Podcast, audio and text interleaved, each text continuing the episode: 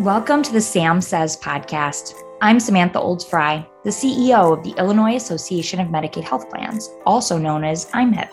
In this podcast, we focus on all things surrounding the Illinois Medicaid Managed Care Program. Hello, I'm DeRondell Beverly with the Gemini Group, and welcome to Sam Says. On today's episode, we sit down with Sarah Howe, Senior Director at Third Horizon Consulting, to discuss wellness, self care, and handling change. But first, let me welcome our host, the Sam In Sam says, Samantha Olds Frey, CEO of I'm Hip. Sam, how are you today? I'm doing well, Rondell. How are you? I am doing well, doing well.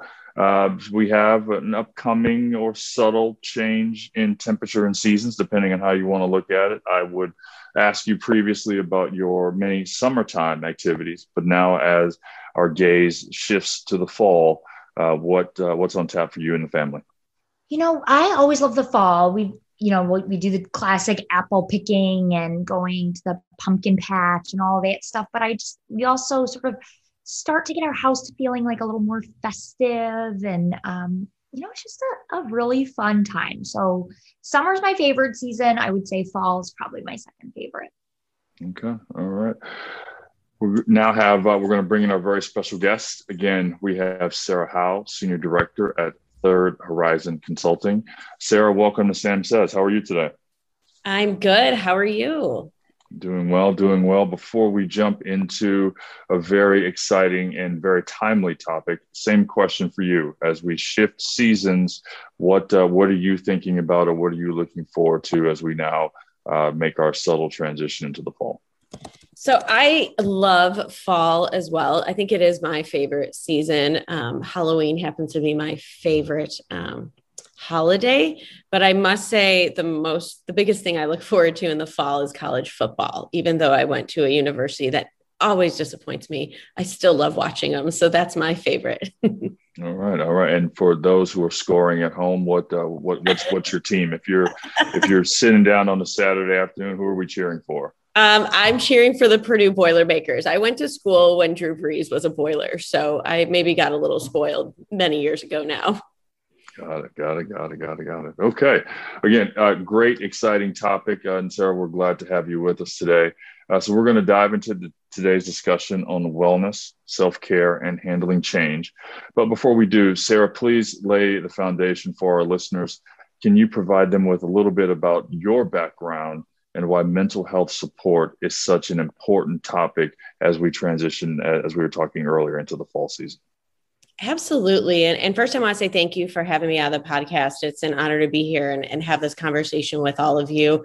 Um, my background actually started in my high school years. I was a youth in several leadership prevention programs that focused on substance use prevention in the state of Illinois, the Sabrin Goodman Teen Institute and Operation Snowball. So, some of your listeners who have youth in high school may be familiar with those programs. So I started early and wanted to keep going and work in this field. And I was fortunate to spend 20 years with the Illinois Association for Behavioral Health. The last 13 of those, I was their CEO and worked in um, all things substance use, mental health disorders, and uh, advocating for the community mental health and substance use system across the state of Illinois. I then pivoted and spent a year with the Illinois Primary Healthcare Association, working with the federally qualified health centers, got a broader perspective on community health as well as a new perspective on how we work behavioral health into those federally qualified health centers. And now I am excited that I'm at Third Horizon Strategies, working to solve all things healthcare within this country actually our goal at the at THS as we call it is to focus on finding ways where we can make significant change in this healthcare system that we have around the country. We like to remind people we spend 4 trillion dollars in America on healthcare and yet we're one of the sickest nations for $4 trillion. So we have a lot of work to do. And it's exciting to be able to talk about one of the key drivers of that, which is behavioral health, which is mental health and substance use disorders.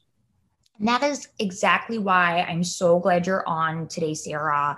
Is I think that oftentimes when people who spend sort of less time in the space mm-hmm. think about healthcare and they think about the failures of our healthcare system, you know, they think about, um, you know, cancer screenings or some of these other things, you know, you know, preventative healthcare um, for physical health, and they completely sort of separate out the mental health and substance use disorder side.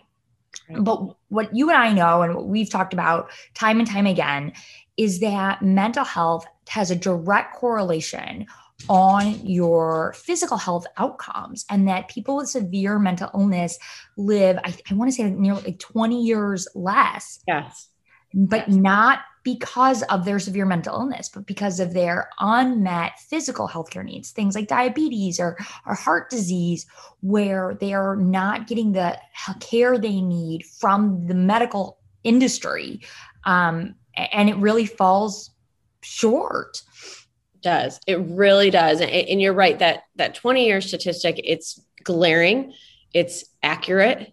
It is exactly what you said, which is the underlying chronic health condition often gets goes neglected. They necessarily might not make it to a doctor or when you're dealing with a chronic substance use disorder, a chronic mental illness, that's what you're focusing on.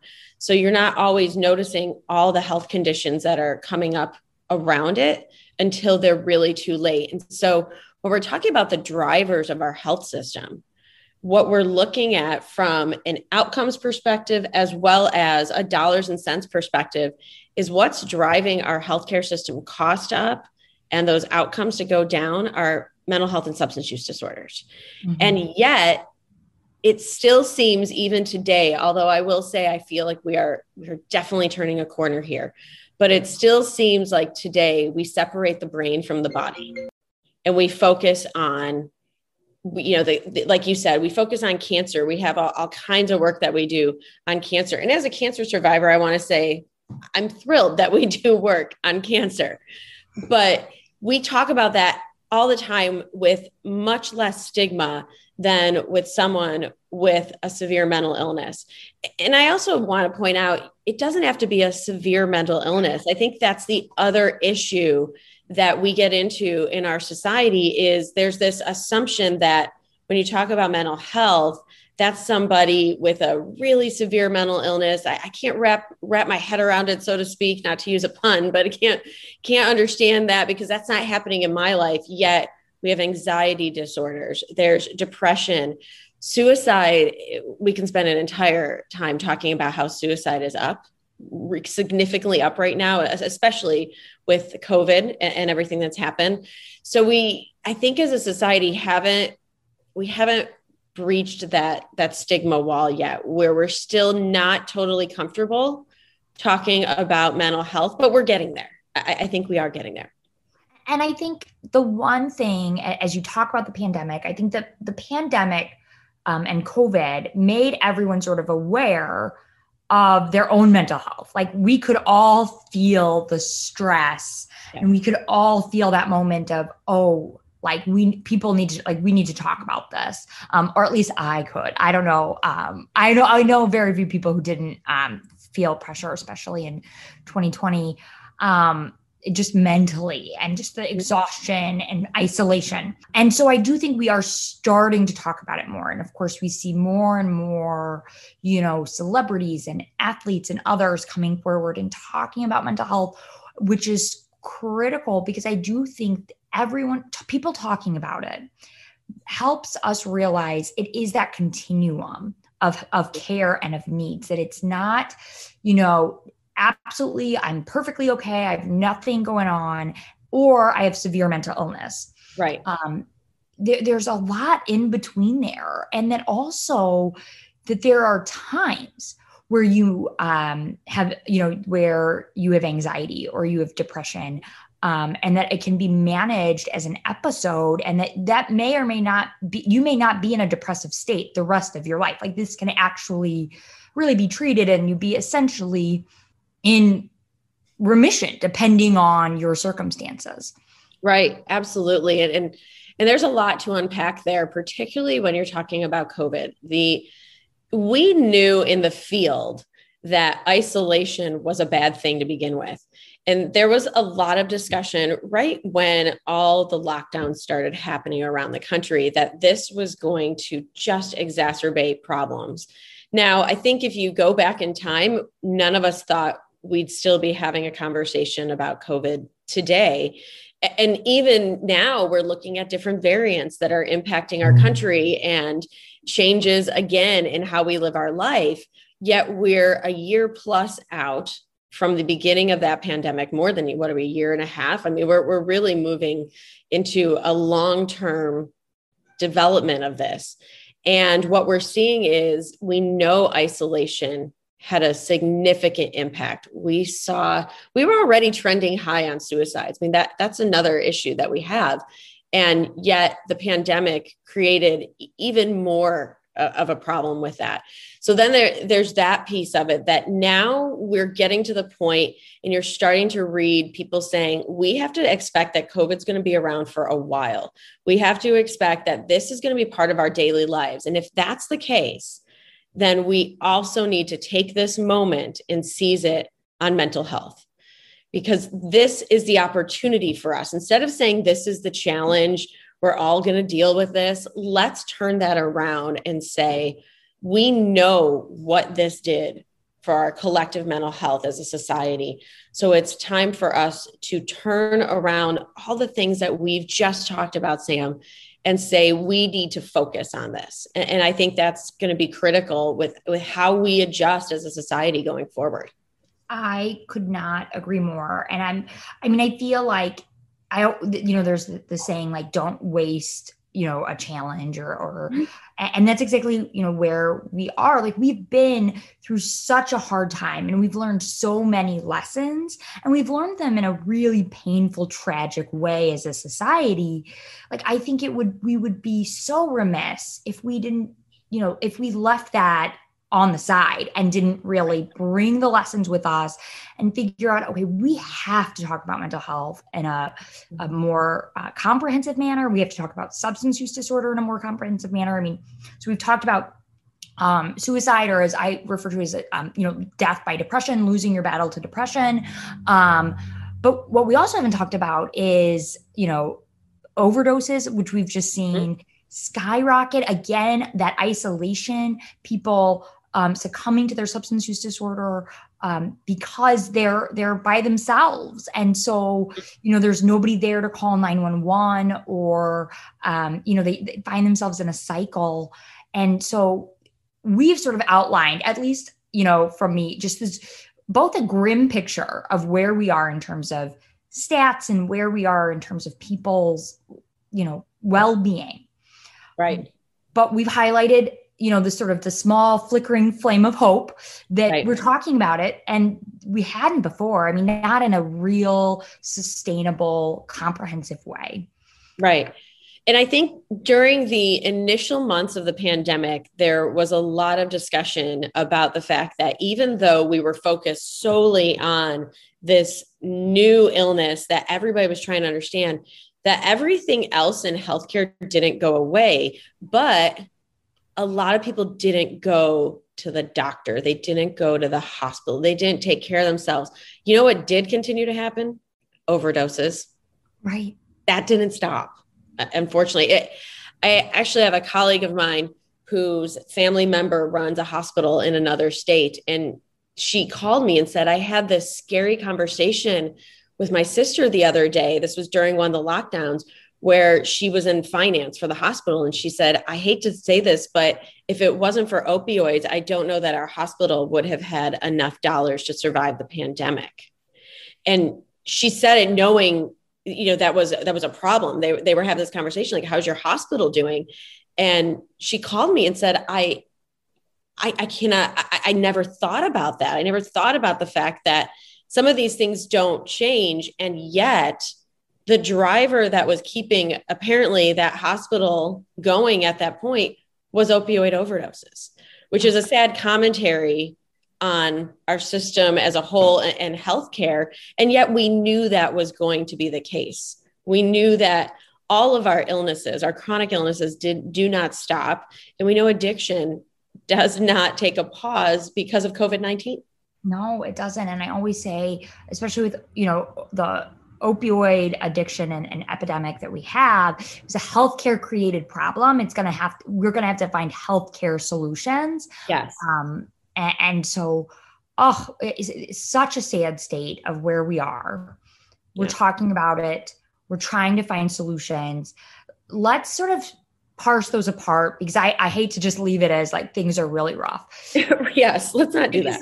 Especially while talking about mental health. As for an individual, mm-hmm. what you know, how do you recommend how how should people find the support they need? Um, you know, sort of recognize challenges that they may have or that a family member is having and sort of make sure um, or, or do what they can to avoid sort of like the worst outcomes? Sure. You know, I think that's a complicated question. And let's try to unpack it a little bit because I think it starts with yourself, first of all, mm-hmm. and recognizing it's super cliche, but it's so true. It's not, it's okay to not be okay. Yes. And that's the, the first thing is to recognize that, yes, we should take time for ourselves. It's okay to do that. And if we're not feeling right, listen. And that's the first thing is just listen to your body, listen to the signs because mental health will manifest itself in your physical health. So, are you sleeping more? Are you feeling a little more anxious? Are you off? And is that typical for you? Have you had a conversation with a therapist? Is this an opportunity to do that? Is it even starting with your regular primary care doctor when you go in and saying, I'm feeling a little bit different and having that conversation with them as well? Um, I do, I am a big fan of therapy. I am a huge fan of anybody who their job is to sit with you for an hour and listen to you. I, I think everybody could benefit from that. And I know for some, that's a really scary thing. But when you ultimately take that opportunity to listen to you and figure out what are the small changes that you might need to make that can make you healthier, it really has a big impact. But that doesn't always happen that easily. I get that. There are there are many reasons why. Um, finding a provider. We have a really good community mental health and substance use system in this state. So if you have a provider in your community, that would be the first place that I would go. If you're not sure, you can go online and I want to make sure I get you the right address here. So let me find the address. It's the Substance Use Mental Health Services Administration has a treatment locator that is right online. So it's findtreatment.samhsa.gov. And I'll say that again findtreatment.samhsa SAMHSA, S A M H S A. So you can put your zip code in there and you can look for what treatment options are available. This would be whether it's substance use disorders, whether it's mental health disorders. And the other piece of that too is to recognize there are there are many different mental health disorders. It doesn't have to be that serious mental illness. It could be some small anxiety or depression. I want to remind people of that. So you can get online and find that. It's, that's the first step. The other question you had, though, Sam, is what about a family member? What if you're starting to notice changes in them? And that's really challenging. So, the first thing is being able to be there to listen to them, to support them, check in on them. I think because of the pandemic, we've all gotten a little more insular. Our bubble, so to speak, has gotten smaller, which has exacerbated everything we've said. So, if you have not heard from that friend in a while, check in on them. How are you doing? Is there anything you need? Sometimes just those conversations really make a difference. If you really feel that there is something off from them, do not ignore that. You want to have a conversation with them. You want to ask them what's going on. Um, can I help? You know, it, there it's a challenge sometimes for somebody who's not done this work to feel like they can make a difference and, and what can i do i think one of the biggest myths um, around suicide is people think if i ask the question i'm going to make them think about it so no let, let's smash that stigma right now if they're thinking about it, they're thinking about it. You asking is not going to suddenly put this idea into their head, but this is the time to ask them. And then ask some key questions. Are you thinking about suicide? Do you have a plan? If someone says they do have a plan, this is when you need to get them help. And I think there's a lot of concern sometimes. People say they're going to be really mad at me. Well, maybe, but would you rather they were mad or they weren't here? And I think that's a really key question. And it's a really uncomfortable place but it really does save lives. So so ask that question. There are resources online. You don't have to do all this alone. There are there is a substance uh, i'm sorry the suicide hotline and they actually have a text hotline as well. So you can google that. You can look on any of your social medias and follow any of those to get information. I would also say there is mental health first aid which there are courses you can take online if you just look up mental health first aid, you can take a course online on how you can intervene and then get that person to a professional. It is not your job to do the treatment, right?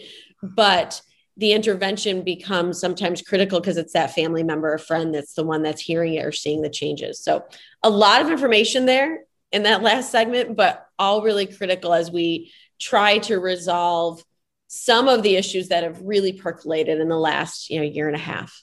Absolutely. And i think that's you laid out so much. I want to reiterate a few things and, and talk a little bit about you know what members of mcos have is availability as well. Yes. so first and foremost and this is i think something people don't realize is that your pcp and if you're a woman your obgyn are really actually well versed in at least connecting you to mental health services or substance use disorder services. Um, my husband Dan went for his physical this week, and he was he came home and he was so excited. Um, it was the first time that his PCP had had a depression screening as just part of the physical. Now, I my PCP is my OBGYN, so like that has been standard practice of care for my doctor for a few years, but it's really starting to because I think of everything that's happened over the last year and a half become more standard practice of care throughout all of medicine. So yeah. your PCP or your OBGYN, somebody you already, or your child's pediatrician, mm-hmm. already somebody you have a resource, you know, a connection with, a relationship with, a fabulous resource. Um, if you are feeling overwhelmed by the SAMHSA website yes. and you are a member of an MCO, you can always call the MCO and they can help you find services as well. You can ask for a care coordinator and they can assist you. You do not have to go through this alone. Um, there are resources, um, potentially resources you're already using um, that that can help on this and again not just severe mental illness but de- you know just depression and anxiety and, and both like they often manifest together and they manifest in weird ways. Some people with depression will want to eat a lot and some people won't want to eat at all. And so it, it's just if you feel off and really different from from yourself. Um, and then with regards to losing somebody um, from depression mm-hmm. the this was so I lost a family member um, to, to depression years ago now. And so after that, I really, you know, like what could I have done? What should I have done? Um, what could people have done? And, and researching it is really the one of the most powerful things you can do is just ask really directly mm-hmm. if they're considering suicide, which is something that, like you said, I never would have thought to ask. I would have thought like that felt um seems counterintuitive. It seems counterintuitive. And now I just wish somebody had, right? Um, it would have been a terribly awkward conversation, I imagine, initially. Um, but the life it would have saved and like the way my family would look really different, um, potentially. Mm-hmm. Uh, would have been worth the discomfort or them being you know angry at me or you know whatever it may have been. Um, and so i think that you know there's a lot there are wonderful tools out there um, for individuals for family members and, and mental health first aid is a wonderful one. Um, and so there really are those resources um, available to people like you're even though you can feel so alone um, you're really not. Uh, there, there are a lot of people who've walked this path, um, you know, previously. You know, the other thing I want to touch on really briefly too, in this pandemic state that we cannot discount is the impact of grief. Somebody, most likely listening, many somebody's listening, has lost somebody within this pandemic. I mean, the, the numbers underscore that. Grief is its own, it has its own unique um, characteristics. And right now, much of our country is struggling with grief. It's it's impossible not to with the 600 plus thousand people that we've just lost to the pandemic. I mean, that's just COVID 19. That doesn't again go back to all the healthcare conditions, everything else that we've just talked about, the increase in suicide. So that's another piece of this where if you are feeling a little bit off, that could be another reason. And sometimes our society has a tendency to say, Gosh, that's really terrible. I'm really sorry that you lost that loved one. And about two to three weeks, we're like, All right, are we good? You're good. You're back to work. Everything's good. Yet that that person that was part of the fabric of your life is no longer there. And you're still struggling, but it feels like the rest of society has moved on and you're not supposed to talk about it. Let's shatter that right now and say this that's another main piece right now that is happening in this country.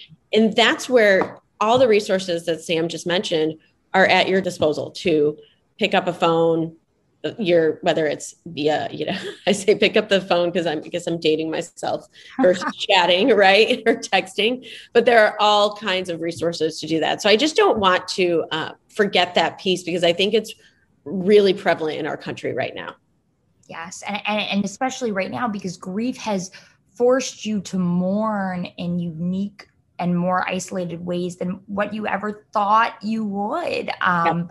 you know we we've lost family members to the to COVID. And when we did, you know, we couldn't have a funeral. We couldn't, you know, because it was earlier right. on, and um, and it was just it felt weird. There wasn't that traditional closure that you always thought there would be, and for members of that we've lost previously. I mean, it, it grief is like a wave, and it, it doesn't, you know, it does it doesn't adhere to timelines. Um, right. You know, it, it can fit into a neat, tidy box. We sure wish it would, but it just it doesn't. It doesn't. And I think remembering again, that's okay. Right. you're going to have good days. You're going to have bad days. Sometimes you're going to have good days, and you're going to feel guilty that you had those good days. And that's oh. all okay.